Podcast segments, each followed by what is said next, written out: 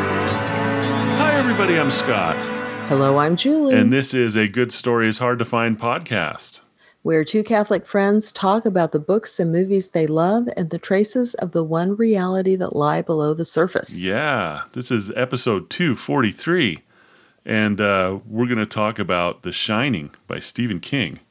Um, the book, yes. It's very cold there. a lovely October read, um, and and one of my favorites. So uh, this this marks the um, the top three, as in my opinion, Yeah. Stephen King novels. That and we've talked about all three now.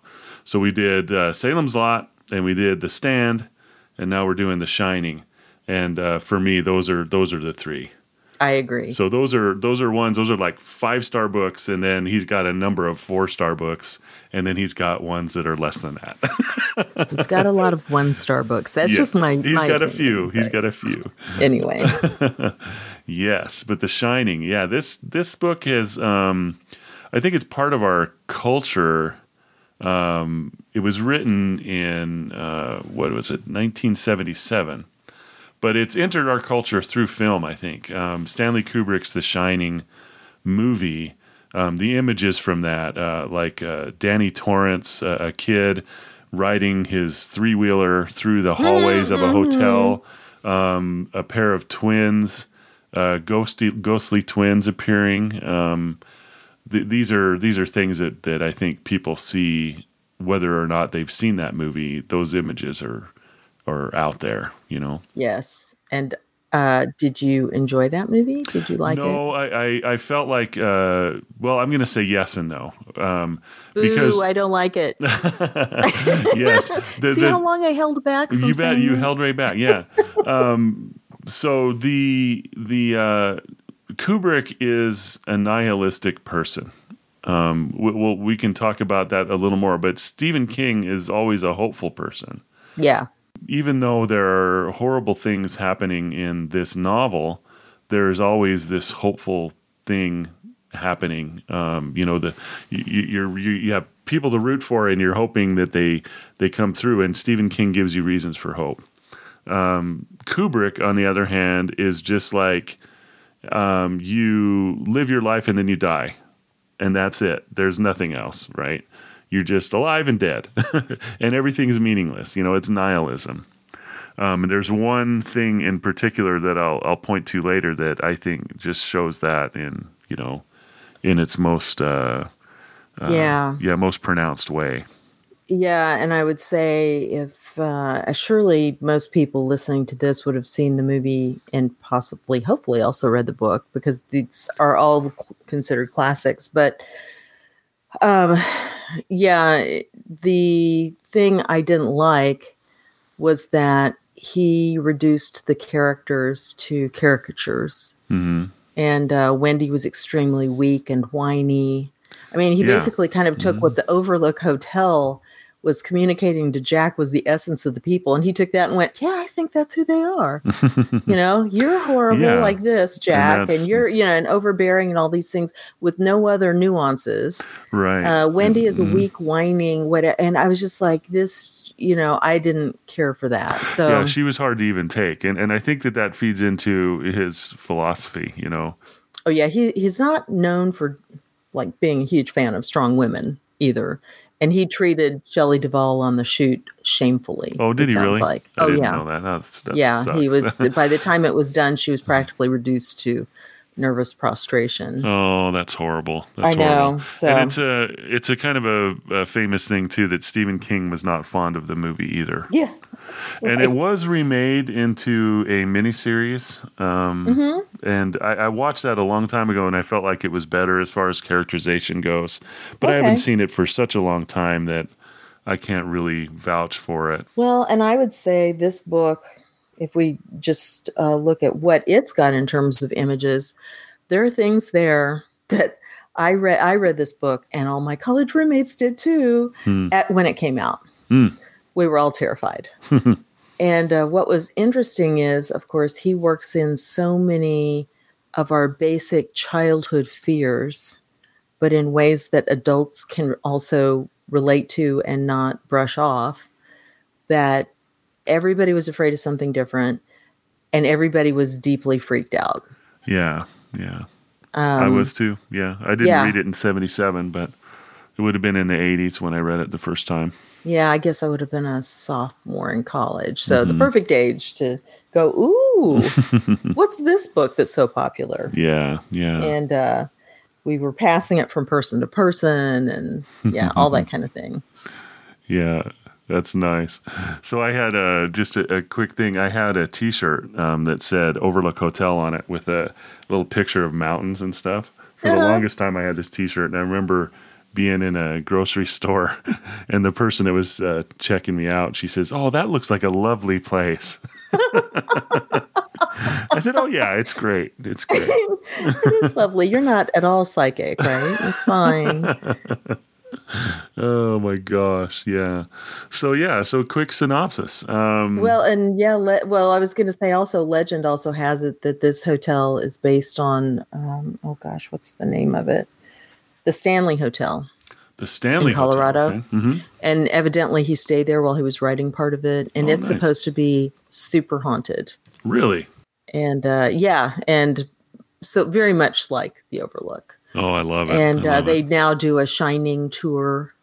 And they also do haunted house tours. I had a niece who, or have a niece, who did a destination wedding there, and we weren't able to make it, unfortunately. But I was already kind of freaked out because mm. I knew it was supposed to be so haunted. And my sister has a bit of a shine for mm. ghosts and mm-hmm. stuff. And um, she was talking about some of the stuff she experienced while she was there. So, uh, wow. Yeah, Wow. So mm-hmm. anyway, spooky. To, yeah, I, I, yeah. I, love that idea too of uh, Stephen King staying there because he wrote a, a, story that was made into a movie called 1408. And oh. um, I think 1408, the movie, is is one of the good Stephen King movies. Unfortunately, there are very few of them. you know, Stephen yes. King is just fabulous in print, but somehow most of the movies are not very good. I don't know why that is. Um, but I, I, feel like 1408 is one of them that really feels like Stephen King in the in the film, um, and it is about a guy who writes uh, nonfiction books about haunted places. Mm-hmm. And is uh, has heard that this room 1408 in a hotel is haunted, and insists on staying in that room so that he can write it. But he doesn't have any belief, so um, he uh, he's just there. He stays in it and he writes, but he's never seen a ghost or anything like that. Got Until it. now. Oops.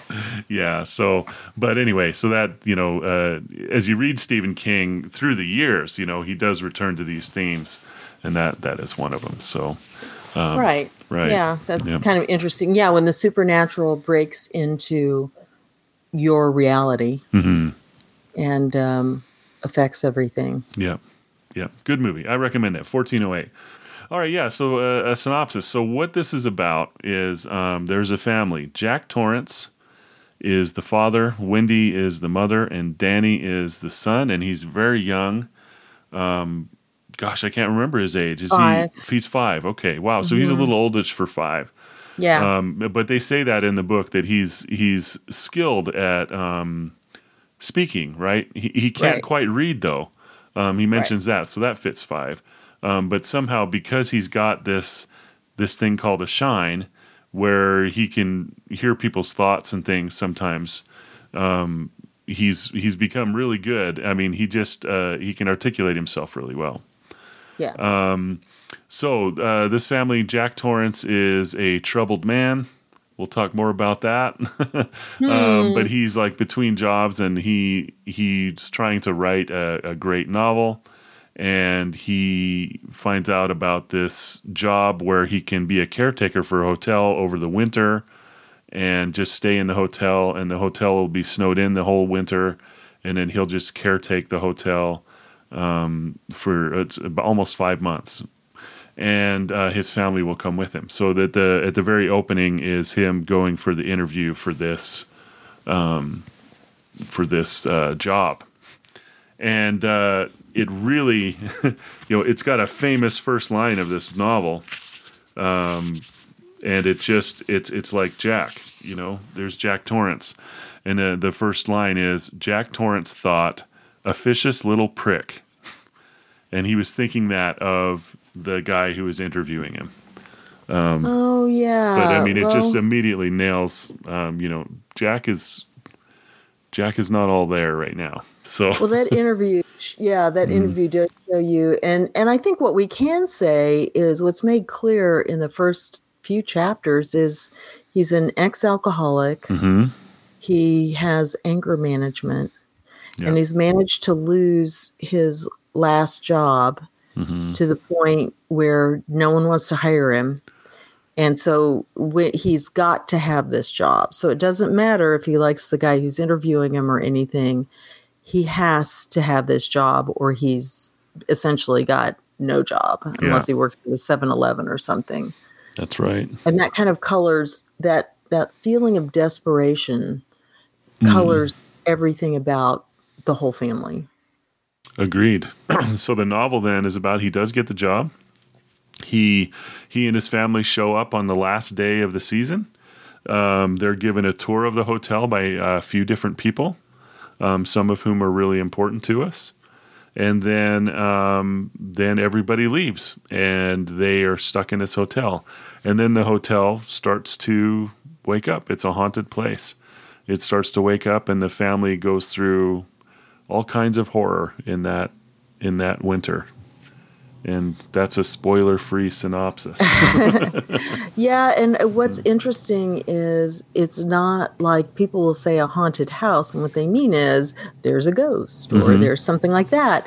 This in this, it's very much like the haunting of Hill House in that the place itself yeah. is the haunted thing. I Mhm. mean, there are ghosts and stuff, but they're being used by the hotel for its own purposes. Right.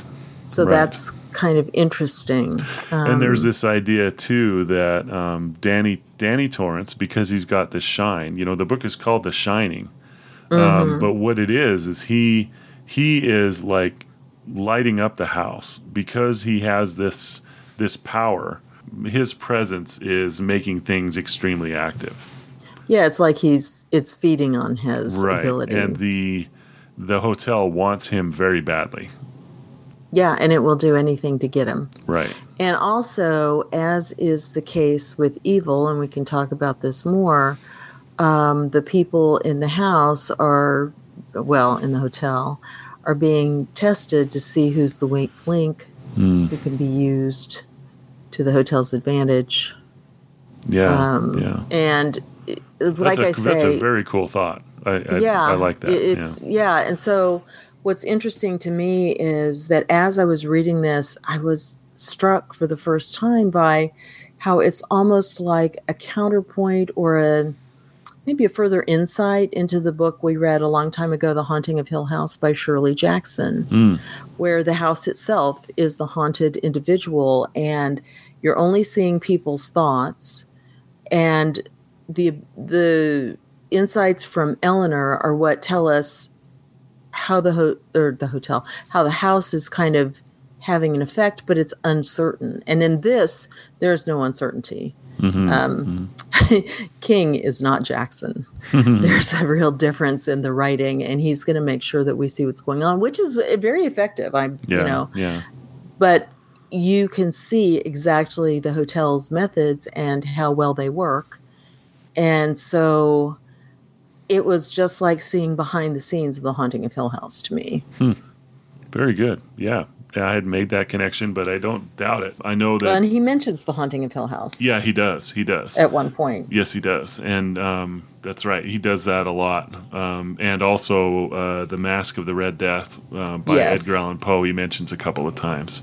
yeah So yeah, if you haven't if you haven't read it, it's it's an extremely good book. Um, Oh, it is yes. one of my favorite horror novels of all time Terrifying. so far. Yeah, very very effective. So, um, so yeah, so the my my favorite character, you probably know who my favorite is. hallorann Absolutely, isn't he everyone's favorite he dick, must be. dick to my friends He must be. And Yeah. this and the Hallorann is who I want to say because we're in spoiler territory now, folks. So Yep. um, in the movie, Kubrick's movie, Hallorann travels all the way across the country and then gets an axe in the chest immediately and dies. I uh. I know. It's just like it's just like pointless, you know. Uh, he, he it was like him just underlining the word pointless in my head, you know, and that was that drove me crazy. Um, but Hallorann Hallorann was a, a person who had the shine himself, and in fact, he introduced Danny because Danny Danny was very alone in this. In fact, he he kind of uh, this this character Tony is Oh. someone who um, Danny kind of invented to try to make sense of um, what was happening. Right? He- Well, no, I don't think he was invented. I think he is. I think he was invented. He he was. Um, it, anyway, yeah. Obviously, that's going to be um, that could be interpreted different ways. Well, Um, Tony but told Hallorann- him, "I'm the didn't deepest." have a Tony. part- Tony told him, "I'm the deepest part of yourself, deep inside." Right. Exactly. He says that to him. Right, He's not invented. Okay. This is the way that part of his mind or personality or soul is communicating deeper truths to a little boy who can't understand anything. Okay, else. so we're saying the same thing. I think you. and Oh, I. are we? I think so. So, um, yeah.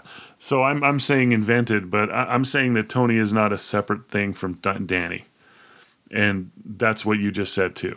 He's he's inside Danny. He's part of Danny. Okay. He's his own psyche, right? Yeah, invented it's- to me it's- means like the invisible friend that they they bring up. yeah, the- you know. So the, yeah, that's not quite right either. So, but yeah. But that's so. What you're Anyway. saying then is what I mean to say is Oh, that okay. it is not a separate thing outside of Danny that exists that is communicating with Danny. It's Danny. It's all Danny. right? yeah, it's it's his instincts and everything. Right. So, So, anyway, yeah. So that that's what I mean to say. But um, but because I mean that may not have occurred. That may not have been a need of Danny's. Had he had someone around who could tell him what was happening to him, and Hallorann Yeah. was the first one who was able to say, "This is what's going on with you. You have the shine. You know, my grandma had it, and and all this stuff." Um, and uh, then he gives him that information where he uh, says, "Okay, I need you to stay out of room 217." um, and he says, "You're going to see stuff, and it's can't hurt you." Um, Right. And that was that was an odd thing um, with the full knowledge of the novel. You know, we know that there had been murders in the hotel in the past and everything like that. So I'm not quite sure uh, this time around uh, um, how how was Hallorann able to say, "Well, these things can't hurt you." remember he was saying he said he, the whole time whenever they show us Dick and he's in Florida, and he'll think of the little boy because it kind of worries him, and then he'll go, "But nothing could hurt you. Nothing could hurt you." And then he he later remembers the time when you know that he goes and sees the woman in the bathtub, and she opens her eyes, and he's like, "But nothing happened to me." Right, right. So because no one had there had the power to make it real. So people would be murdered, but that's because the house was working on their minds or something. He was talking about like a ghost couldn't hurt you, the topiary can't hurt you, the animals, the hedge animals, the you know, you might think you see them move, you might you know, but they're just old memories. And I think that's what he really thought. Yeah, yeah. I don't. I don't think he can be disingenuous, but it's just like for me when I'm thinking about it. You know, okay, here someone was a caretaker in the past and killed his family. It's like okay, cool. Clearly something happened there. I mean, he, did he think they weren't connected or or what? And then, um, but for Danny, you know, they were hurting him. Well, right, but yeah. No, I think I don't think Hallorann put it together in the way you're thinking he put it together after having read the book.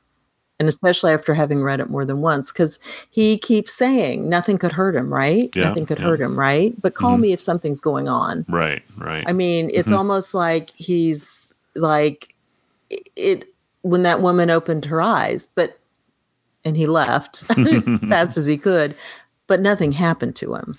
yeah. And yeah, it wasn't like with Danny, yeah. Right. you know. And Mhm. it wasn't even like with the wasp nest, Mm-hmm. Which to me is one of the most interesting things that he keeps coming back to that image of the wasp nest. Mm, yeah. That where the, you know, Jack has found this big wasp nest, he's used the insecticide, he puts it in Danny's room, and um, then suddenly there's wasps. And Danny gets a few stings, but then, you know, Jack puts it on the porch under a bowl, and then they see there's hundreds and thousands of wasps, or however many. It's full of wasps, which was pretty much impossible. Yeah, right. Um, and so you know that's something that the hotel did. And then the image of the hotel as a wasp nest keeps occurring to like Jack or Danny or whatever, yeah. and they're inside of it. Um, Yeah, I don't think good. anything Mhm. like that had happened to Hallorann or anything because he kept saying if anything happened to him, but nothing happened. And it, you're right. It's almost like he's kind of trying to reassure himself, but he's not got anything to hang it on. He's like, nothing happened to me. I never saw, you know, I'd see some stuff, but hmm nothing happened. Right. It wasn't right. real. Yeah. So, Yep. Interesting. Yeah, because I was just wondering in my head, um, you know, wow, didn't he didn't he make that connection? But it does make sense to me what you're saying. And I did like um, how Hallorann asked him three times if he wanted to come to Florida. And I know that he wasn't seriously thinking he was going to take him to Florida, but it was like an inner desire. I It would much rather you not be here. How about you Yeah. come to Florida with me? he was uneasy. He was very uneasy. Yeah, yeah, Yeah. Just a good character. And in the movie, um, he was played by Scatman Crothers, which I just Oh, love. yeah. I just love that guy. Oh, who doesn't love Scatman right. Crothers? So um, it was Yeah. just a perfect choice for casting. Yeah. And but yeah, Hallorann is clearly the most normal, balanced person. And I think it's because in the family, you know, Wendy's perfectly nice and a very good mother and all this stuff, but she's off balance because she loves Jack and Jack which I find hard to relate to. Rose and I were talking about this because uh, going through this time, I was like, oh my gosh, how could anyone love Jack? Mm, And I get it. We're told about this time period when they met and he was the most balanced and normal and everything was good and you know, he wasn't drinking and he was away from his horrible family or his father for sure and um, everything was good. So that's when you fall in love. You see the best part of this person. But after all the things of watching him go downhill and everything, um, I could only admire her love and loyalty. And um, it's that struggle, I think. Well, Rose said, I think that's because you would have a hard time loving somebody who's that weak. mm, And so would she, she said. yeah. And I was like, I guess that's it. But what you like to think is if you love someone, you know, when you discover their weaknesses, you can't just throw them out because everybody's got weaknesses. Of course, some people have great big weaknesses and it's not safe to be around them or it's better to be um, better for everybody if you're not together. But which is in this case, it seems like. But I just look at that and just go, to me, their um, love and devotion was a problem in this this time through, which I've never felt before. I've just kind of gone along, and maybe it's because we were going to talk about it. Because I was like, yeah, it's because it is a hard, hard thing. You know, it's um, yeah, you know, when you marry somebody and then they change, that's brutal. mhm, you know, some people marry people hoping that they'll change, and that's also uh, an incorrect thought. right, Um, but uh, but yeah, th- there were some things there that I don't. It would be really hard for me to stick around for, mhm, um, especially you know. So he broke uh, his son's arm. That that would be really hard. You can't let that go, and and I, I feel Right. like um, when I was reading it this time, thinking about talking about it uh, here, um, things like forgiveness came into my mind right, um, how hard that would be to forgive, I can completely relate to. Right? Yes. It's just like that would be really, really hard to ever, ever, ever let go. And and he would say things, you know, oh, you're going to bring that up for the rest of my life. You're going to bring that up. Well, yeah. it's like how can you how can you not? It's like it's so hard to forgive. And then when you think about you know what God is forgiving all the time, um, Right. Uh, it's just it's just it amplifies that. You're just like, oh my gosh, there there are things, you know, God is infinitely merciful, and there are Mm-hmm. things that He is forgiving that are way past even this. And um, it's just Yeah. just an amazing, amazing thing. But this um, this permeation of sin too, you know, we've talked about that before. When you're in a community and you and there's sin, you know, uh, things that are happening, and how it does affect other people. Whether you like it or not, it's affecting other people. You know, you think you're not affecting anybody, you're just doing this, and it's not hurting anyone, but it is. You know, it, it's affecting relationships. It's affecting the very air in which everybody is breathing. You know, um, and you can see that in this family. Um, there are just these things that are just making it. You know, you said she was unbalanced or she was off balance. Yeah, I think off balance is a- Right. Yeah. So hopefully she that's if I didn't say it, that's what I no meant. No, off balance. I, I'm pretty sure that's what you said is off Okay. balance. But you know, how can she possibly be in balance?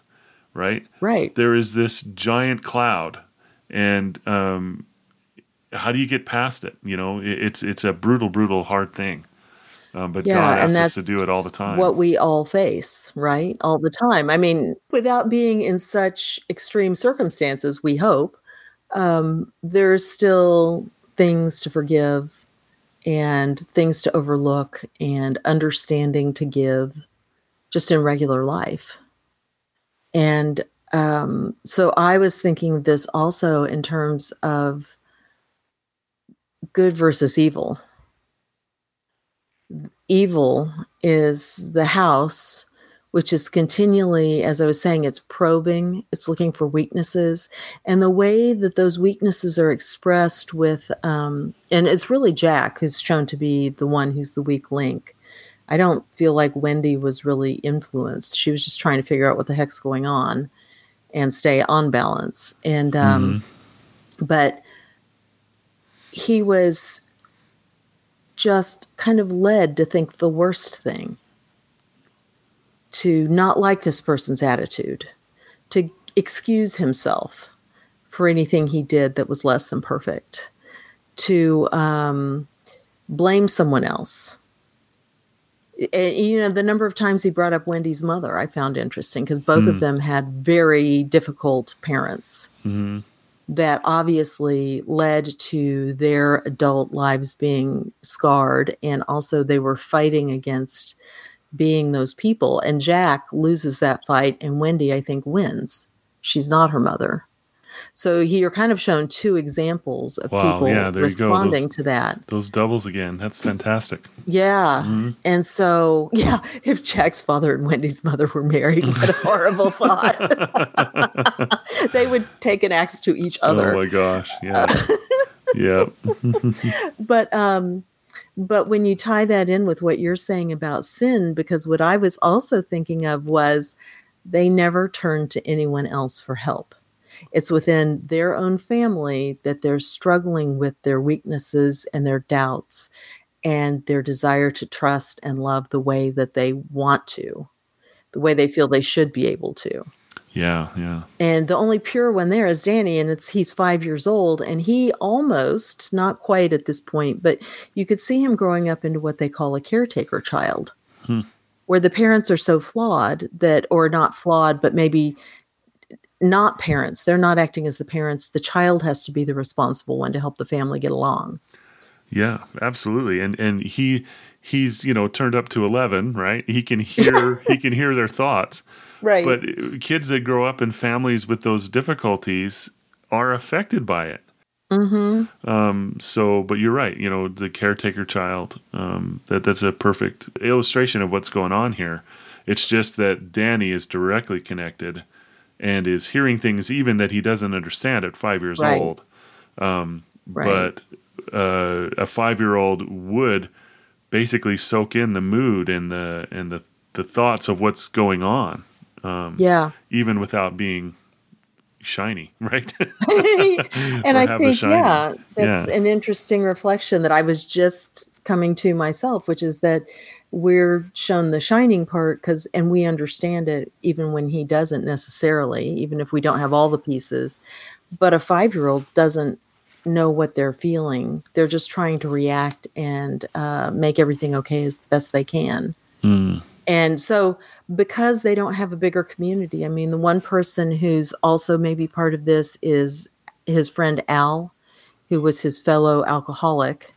And because they went through that together and kind of were scared into kicking it at the same time, he sticks with him. He's getting him jobs. He's, hmm. you know, he's still off of it, still dry. Me too. This and this, you know, and he's trying to be that, but Jack won't let him, of course, in any further. But none of them have seem to have friends they turn to. Of course, there's not really any mention of faith in this, but there's no bigger community. They're isolated already from everyone. When they go to the Overlook, it's not like they're like, well, and now all my friends are gone. Nope, they're just like they always were. Yeah, yeah. So they've, as you're saying, you know, this this miasma of sin and um, the silent suffering that some people are going through in this family, it is like a dark cloud hanging over them. Right. Yeah, and and, and Jack himself has um, a problem seeing things um, correctly. Right. There was a scene in there, or a flashback actually, where he is talking about being in catechism class, and he's with some nuns, and one of the nuns puts one of those pictures in the front of the class on an easel that has, um, you know, it's one of those that's basically a bunch of black and white kind of squares, and if you focus just Oh, right, right. suddenly it coalesces into an image. And everybody in the class is like, "Oh, I see Jesus in that. I see Jesus's face is is what that's a picture of." And then Jack was the last one, and the the nun is, is says, "Well, do you see it? Do you see it?" And then he lied, and he said, "Yeah, I see it. Oh, that's great. You know, that's amazing." And then um, uh, he was he was furious inside, right? Like he gets. He was he was angry and ashamed and guilty that he lied about this, and he's looking at that thing and saying, "There's just nothing there." And then as he walks out of the classroom, in his peripheral vision, he sees the image, and um, and had to consider that. And the way it was described, the way Jesus's gaze was falling on him. Yeah, it says No. here. Um, uh, see, as he turned to go, he had seen the face of Jesus from the corner of his eye, sad and wise. He turned back, his heart in his throat. Everything had suddenly clicked into place, and he had stared at the picture with fearful wonder, unable to believe he had missed it. The eyes, the zigzag of sh- shadow over the careworn brow, the fine nose, the compassionate lips, looking at Jack Torrance. Awesome. Wow. And I'm so glad you brought that up because I remember that instance, of course, from the story being told, but I had not connected it to his bigger problem of lack of insight, lack of being able to see what's right in front of you. And it's out of focus because all the kids, you know, it's it's what did, what did they used to call them? The seeing eye picture or whatever. Yeah, you'd have to yeah. hold it and just change your focus. And, And I never was very good at those, dang it. But yeah. sometimes I was, and sometimes, yeah, not. Yeah. But he is defined by that, and God, that's such a great insight. Um, because for me, what showed that was the play he's working on, oh, yeah. And the play, of course, directly reflects his own recent experience of the. Except it's it's the way he'd like things to be Mm. um, it's I guess it's the school teach the old school teacher who had promise, but that promise was never fulfilled, and he hates the young, promising, poor student who is uh, so talented and gifted, and he's abusing him and trying to hold him down, and the student won't be held down. All this stuff, and you can see the reflection of him. Uh, with the talented kid who was the golden boy, Mm. who he was like, no, and I just, I didn't hate him. I, I just was sorry for him. And then he was in the, Jack's debate class. And the harder this kid works, because this is the one thing he can't do, the more trouble he has. He starts stuttering. And eventually, you know, there's the thing about the timer. Mhm. No, I didn't move the timer. And as the story goes on, it's like, well, and if I moved the timer, it was just one minute. And if I did move the timer, it was out of pity for him and trying to help him, not because I was sabotaging him. And so you see the whole truth start to come out. It's this really, he doesn't even tell himself the truth ever. Absolutely. play- right. Yeah. Right. The play is reflecting originally his ideal. And as the play goes on, and when he goes, now he hates the play. This kid, he wasn't ever really great. It's the school teacher he should be feeling sorry for. That poor guy. And I'm like, oh, yeah, because it's you. hmm Um, and so that's for me the reflection of how he goes from lying to himself into both buying into the lies of the hotel at simultaneously as when he's got moments of clarity he does see what's going on but you, but for me what you said about that jesus picture that's the perfect encapsulation i'm so glad you mentioned that Oh yeah, I was I was happy to find it. It's not something that I remembered until this read. I was like, "Whoa, look at that!" Mm-hmm. Yeah. So that's Yeah. cool. Yeah. The the, the only other thing that I found uh, directly related to Catholicism was the Hallorann had a Saint Christopher medal hanging from his rearview mirror. I thought that was cool. I like that because they mention it when he's um, in the car, I guess, and the the shining is coming on him. you Yeah, can smell yeah. the oranges. Right. Oh, those oranges turn, and we're like, Powerful no, you're driving. yeah, it's the like we know what's medal. coming. Yeah. Oh, that's yeah, and the I St. Christopher medals, keeping him safe. You get the feeling. Yeah, for sure, for Uh, sure. Yeah. Yeah, yeah, Yeah, you do get that feeling because he should have crashed. Yes. Going It's 60, not like The 60 miles an hour in a car and getting blasted by Yeah. Danny Torrance from Colorado. Mm-hmm. Um, yeah, Well, the a funny thing. thing, because that's about the point when suddenly, without it having been brought up before that I can think of, uh, race suddenly starts getting mentioned. Yeah, yeah, One of the passersby who almost got hit is like using, like, you know, the way he describes Hallorann, the glimpse he got of him, I'm like, oh, I mean, I know they're in Florida and everything, but Mhm. dang. I was shocked by it. And then, you know, just the description he was giving of him. And then um, later, he's thinking to himself, what does he care about a white family?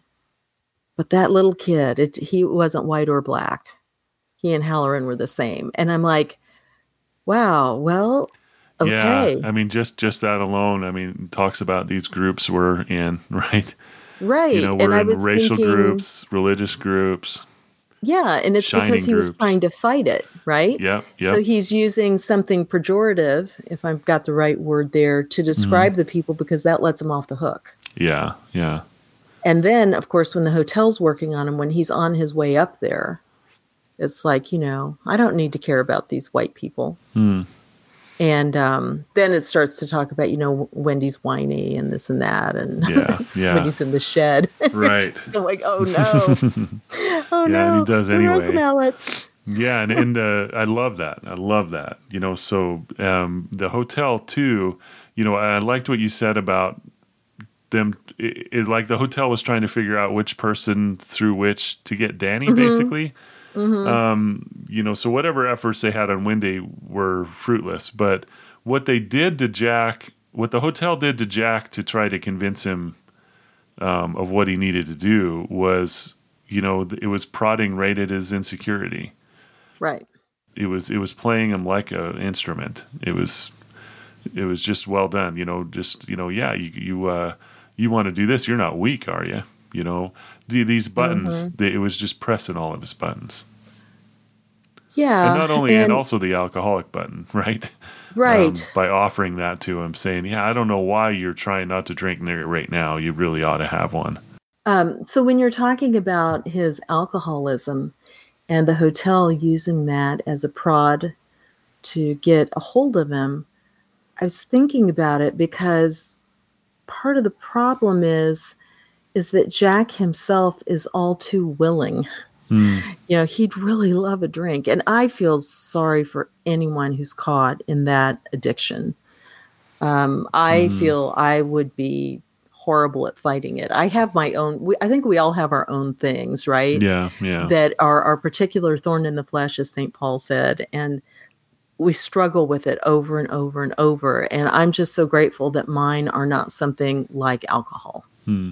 Because that would just i'm just i'm just too weak. However i was reading from i'm rereading a book that we talked about way long ago introduction to the devout life Oh yeah, by yeah. st francis de sales. Hmm and um, it's got the little wonderful easy sections for each day. So Hmm. as i'm going through it i was just reading the part that was talking about turning away from sin but still being attached to it. Hmm. And the example he uses as a general example is in exodus or yeah exodus when the Israelites, well, I guess at that point they're just Hebrews, there is no Israel, but they are in the wilderness with Moses and they're like, oh, I can't believe you took us out of Egypt. At least there we had stuff to eat. We had garlic and onions and beer and everything. So he's like, yeah, they're they're glad they're not slaves anymore, but they're still longing for everything they had while they were there. Mm. And if they had to be slaves to get it, that's okay. And I thought, yeah, what a genius connection. Mm-hmm. So he mm-hmm. says, you have to not only give up sin, but free your heart from all attachment to it.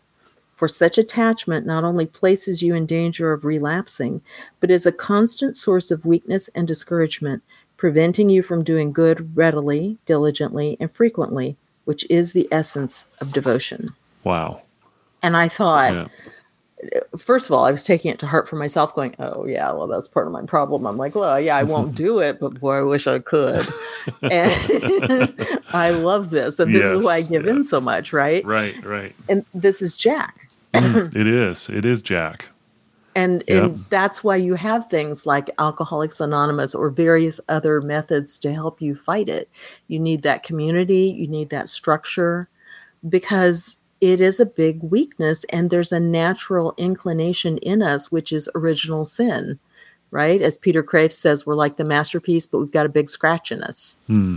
yeah. painting but right. we've got a big scratch in us and so um, that's part of what helps us not or helps us hurts us it, it means that we always kind of have this natural desire for something and I looked at that and I thought, of course, alcoholism is the perfect expression of it that everyone understands. So hard to fight. Mm-hmm. And the hotel is going to latch onto that. That's just easy. Right, right. Love it. Yeah. I don't love the alcoholism. I love nope. uh, I love the connection. yeah. Yeah. Jack was struggling the entire time, but uh, but yeah.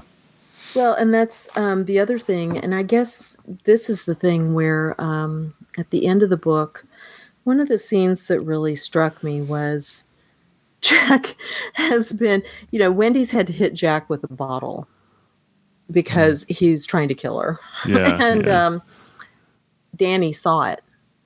And so he's like, oh no, I can't handle this. You know, daddy hurt mommy, mommy hurt daddy.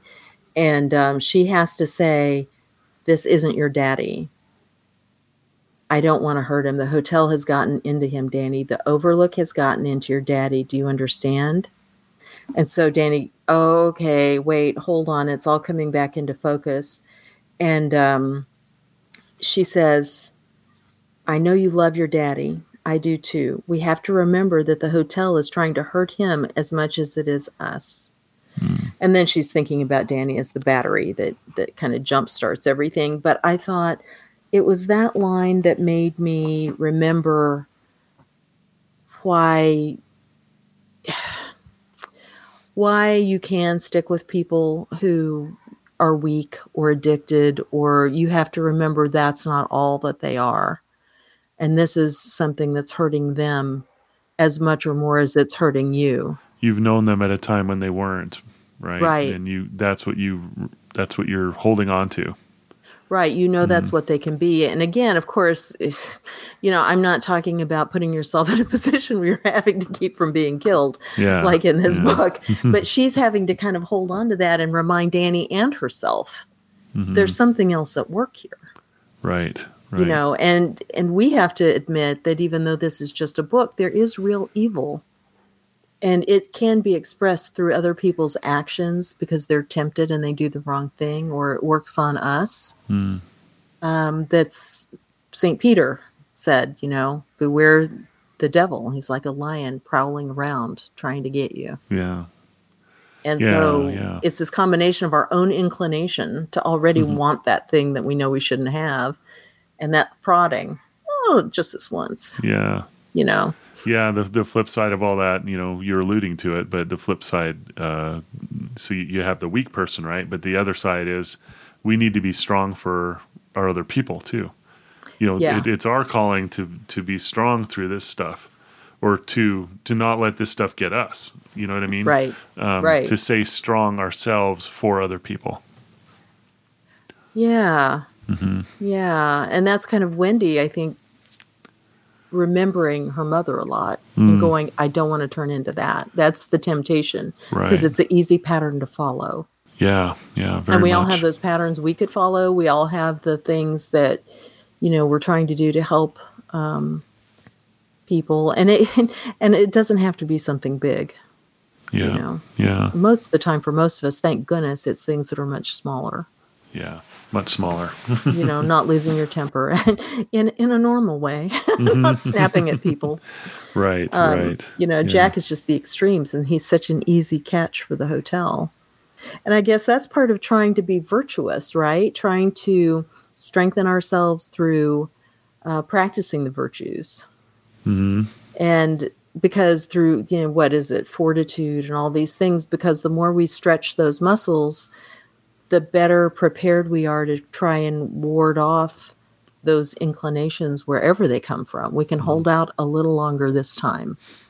We won't snap at somebody this time because we've lost our patience. We won't, um, I don't know what, Yeah. have that extra bowl of ice cream. I don't know, whatever it is that we're fighting against in life. Right, right. And then we have Hallorann, right, who is Mm-hmm. going to go all the way across the country. When he was in Florida and he got that, he was he was getting a plane ticket. So, Yeah. um, but yeah, but it's it's like, you know, what are you doing with the time you're given, right? The Mm-hmm. the you know, and and take this cup from me. I think was said somewhere Oh, in there too. You know, this I don't want to do this, but I'm doing Mm-hmm. it anyway. You know, um, yeah, Hallorann was the hero. Oh, yes. hmm He was the hero. And look what he had to do. He had to fight off the topiary animals. He um, had to fight his way through the snow, but he was given little moments of kindness on the way. And, you know, he would say this person had a touch of the shine. hmm But in my idea, it was a touch of God's help along the way because, you know, the guy who gave him his coat and mittens, Yeah. the person who said, Do you have enough extra gas? Yeah, Um, yeah. Person who said, Oh, yeah, go to this guy down the street, tell him you're my friend, he'll help you. hmm Um, Yep, and those are the nudges we get. absolutely. I was thinking the very same thing. Yeah, it's it's great. You know. And it doesn't mean that you don't have to. I hate to turn this into a whole allegory of our pilgrimage through life, and I realize I'm But doing it that. kind of is, yeah. Yeah, it, and know, it doesn't because mean the shining itself. I mean, again, it's just it, it's like stuff that we have. I mean, you're likening it to to uh, you know God and things, but it, it's stuff that we have. It's just again, it's not turned up all the way. It's Yeah. not turned up how it is in this book. You know, it's just um, we do affect each other. Um, Mm-hmm. You know, we do perceive each other. We do hear voices. You know, we we hear. I mean, th- these are all things that happen, yeah, right? So yeah. yeah. Well, because I was thinking this time I had completely forgotten where Hallorann's having to battle the topiary animals. Mm, yeah. Um, a very satisfying point when he's like, "Take that, MF!" like, yeah, burn them. Um, but it's also the thing of look what he went through. I mean, because then he is chopped down by Jack when he gets there, and I was like, I don't remember that. Yeah, yeah, And um, then, but then he comes to. right. And Right. he is necessary. He's necessary to get them out of the hotel. He's necessary to um, find the stuff so they can go down the mountain. He's necessary for a lot of things. And um, but it doesn't mean so. Just the fact that you're on the side of good and you're aware of stuff doesn't mean you don't have to fight like crazy sometimes. It, it is we're we're partners in all this. We're not just puppets. We're not just here to move around like chess pieces. We have our own will and our own decisions. And sometimes you've got to work like crazy to get the right thing to happen or as, as much as you can. Right. You've got to respond, right? Yeah, you have to. That's, That's, the it. difference between religious and spiritual, right? And people say, Right. you know, I'm spiritual, but I'm not religious. It just basically means, well, I'm not participating. I you know, I'm not. it. I'm not going to do anything about it. I'm just going to be spiritual. You know. And um, sometimes that expression takes you into places where you're very uncertain, but it's kind of like Hallorann. You still have to fight those topiary animals and do your best. That's right. and that's the real life application. Hopefully, no fire will be involved. I love it. Sometimes you got to fight the topiary animals. Yeah, There's nothing else to do. Sometimes you got to use fire. That's Oh man. this is this is uh. really great. You know, I mean, this is you know Stephen King is, is a special writer, but the, I mean, this is what horror brings out. Um, Mm-hmm. it, it really is. It's using an extreme example to put people in situations where their character comes through. I guess that yeah, Yeah. that that is it. Because there are monsters in the world, right? They're just not Yeah. topiary animals. Right. I guess that's it. yeah. Well, so let me ask you this question, if this is okay to go on to something frivolous. uh huh. What was the scariest thing in the book to you? Well, Just um, hands down, bugged you most. I, I think going in room 217 was what was the hardest thing for me. Yeah. Yeah. Oh, yeah. I uh, had Yeah. to go to the bathroom in the middle of the night after I finished the book, and I was like, "Oh no, you're quite old. Yeah. You don't have to let this bother you the way it did in college, where for about a year you didn't want to get up in the middle of the night to go to the bathroom because something might be in the bathtub." Yeah. And I was like, "Oh, you just have a shower. It's fine." And then I spent the whole time watching the shower curtain, going, "No, it's not moving. It's It's, not fine. moving, It's yeah. all fine." Yeah. yeah. You walk into that bathroom and there's a, a shadow that you can see through the, the curtain. That is horrifying stuff. Well, and then when there's the scrabbling noise, Yeah. and yeah. um, the uh, well, see, and I was interested to see because I had a roommate who, hands down for her, it was the topiary animals, Oh, fascinating. which I found Yeah. baffling because they didn't Yeah. bother me at all. Right, right. And um, somebody else I talked to recently, because now I've been going around, have you read this book? What was the scariest thing? And everybody knows instantly. Uh huh. They don't have to stop and think, well, you did just a second. But Yeah. they just go, oh, one person, the wasp's nest. I'm terrified of wasps. Wow. hmm And the idea of being asleep and having that wasp's nest come alive, no, thank you. So he's found so many things because there's whatever was in the tunnel in the playground. Mm. You know, there's so many bits that Yeah. um, yeah. he's. It's like he dredged up everything. Wow. Yeah, he did. I mean, there's a lot of stuff in here. But yeah, generally for me, it's demons and ghosts that are the hardest for me, or that, Mm-hmm. that are that are the most scary, I should say. Yeah, in general. This book, there are things in there where you just go, oh no. It goes into your childhood patterns that you haven't left. Absolutely, absolutely. And that moment in the book, I had forgotten this point when poor Danny and he's standing there holding the doorknob because I noticed that like even when Jack went in, the door was always closed when you try to leave. Yeah. It's not locked, but it's not easy to run out. Uh huh. And uh, when Danny can't get the door open, he stands there and goes, "Oh, oh, it's fine. It's not real. I forgot." And then the hands turn him around, and you're just like, Oh man. man. yeah, just horrible. yeah, Yeah. master moment. Right. Danny Torrance. Wow.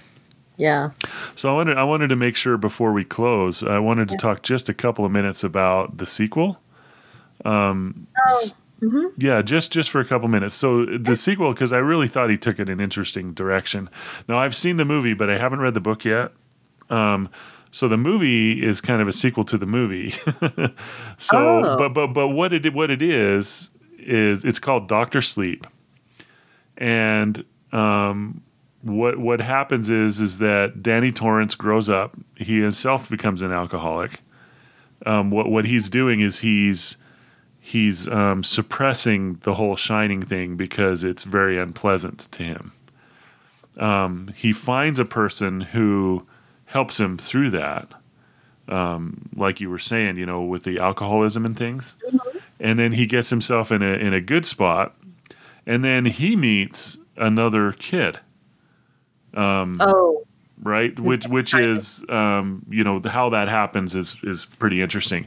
But what the book is about is there are these psychic vampires. Is the only I guess the only way I could really describe them. It's like a a little pack of gypsies kind of that go around and they feed on kids with the shining. It's like yeah, they're vampires. So if they had known Danny, they would have gone after Danny and basically taken his life essence away, which gives mm. them life. Same way it gave the hotel life. So Danny Torrance as an as a as a man is now helping a girl who is being chased by these vampires. Interesting. So it's an interesting direction. So it's not another ghost story. It's it's it's Yeah. a, it's again it's about the shining and the fact that that what they have is something just like the hotel wanted it. There's there's vampires who want it. hmm So You know what's interesting about that? It, and this is hilarious. As I was listening to you, I was thinking, "Oh, that's funny," because it takes it in a direction that's much less real. I'm like, as if the book was anything close to real. yeah, yeah, yeah. But it's funny because in the book, because it's just kind of this unacknowledged little extra talent, you know, the hotel is the anomaly.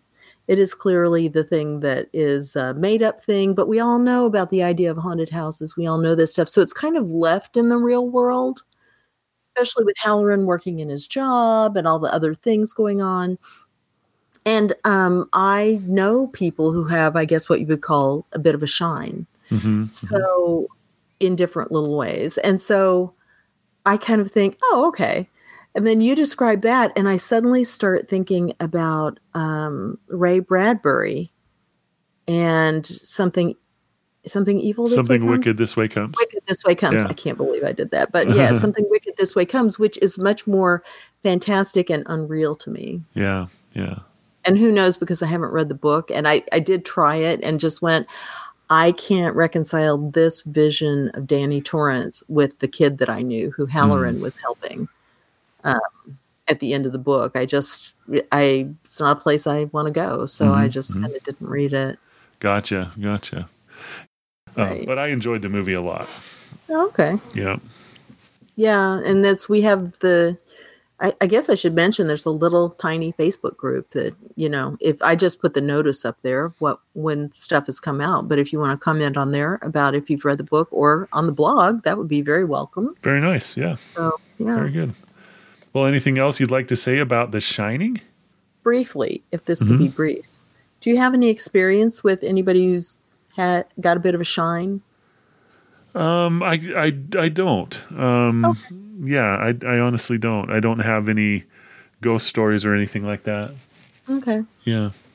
I was just curious because, like I said, it, and it took until my sister was an adult because she mentioned this young to maybe one of my parents, but anyway, who was like, "That's dumb or silly or that doesn't Yeah. make sense," and she went, "Okay, don't mention this." Mm-hmm. But she, you know, um, she has a little thing with ghosts, um, which sounds so crazy. But then my grandfather who nobody really talked about it my grandmother told me this is he he had just a bit of a thing where like one night he sat up in the middle of the night and said something terrible has happened to someone that Hmm. we know and she said well what could you know what could it be? You know our our son is here our parents are fine. And he's like well okay but he couldn't go back to sleep. And about an hour later they got the news that her brother had been killed in a car wreck. Wow. Yeah. and it- and so and some of these things are things where you can go well it's a bit of coincidence or whatever because i was like one time sweeping the floor and my mom calls and says but i was thinking of um my grandmother and i hadn't thought of her in however long really long time and my mother had called about an hour later and went oh about an hour ago she died Oh, wow. because i said Yeah. oh i was just Mhm. thinking of her it was so odd i was you know just thinking if i could talk to her and she goes that's probably about when she died Wow. so Mhm. it's those little things where you just go, it's not necessarily that kind of thing like he's postulating in the book, but there are little flashes of a connection to a world that we don't see. Um, Yeah. you know, Yeah. that people have sometimes. Right, right. Yeah. And and those those things, you know, I've heard of and have had people tell me and things. Yeah. Yeah. Yeah. I'm I'm just as happy not to do that. You I'll, bet. I'll, I'll just be normal. Yeah. So Yeah, me too probably. yeah. well, certainly it makes see it better dead if you're people. staying in a haunted hotel. Yeah, yeah, but I, I don't have a, an experience that I could share that uh, is like me personally having any kind of experience like that. yeah. Yeah. I was just curious. yeah, yeah. It's it's uh, interesting to think about. Mhm. Yep. All right then. Okay. Well, great. Well, thanks for listening, everybody. And what Yeah. is our next one? Oh yeah, we're still in kind of a Halloween mode, even though that one will be out in November. Um, Train to Busan. Oh yes, which is uh, a Korean zombie movie on a train. it's got everything. You it's guys, It's got it all. Yeah, it is fun. So Yes, yeah, we'll enjoy really that one. Mhm. All we'll right. be talking about it in October if that helps. Yes, So, absolutely, absolutely. All right. Well, take care, everybody. Thanks for listening. we'll talk to you again soon. All right. Bye bye. Okay, bye bye.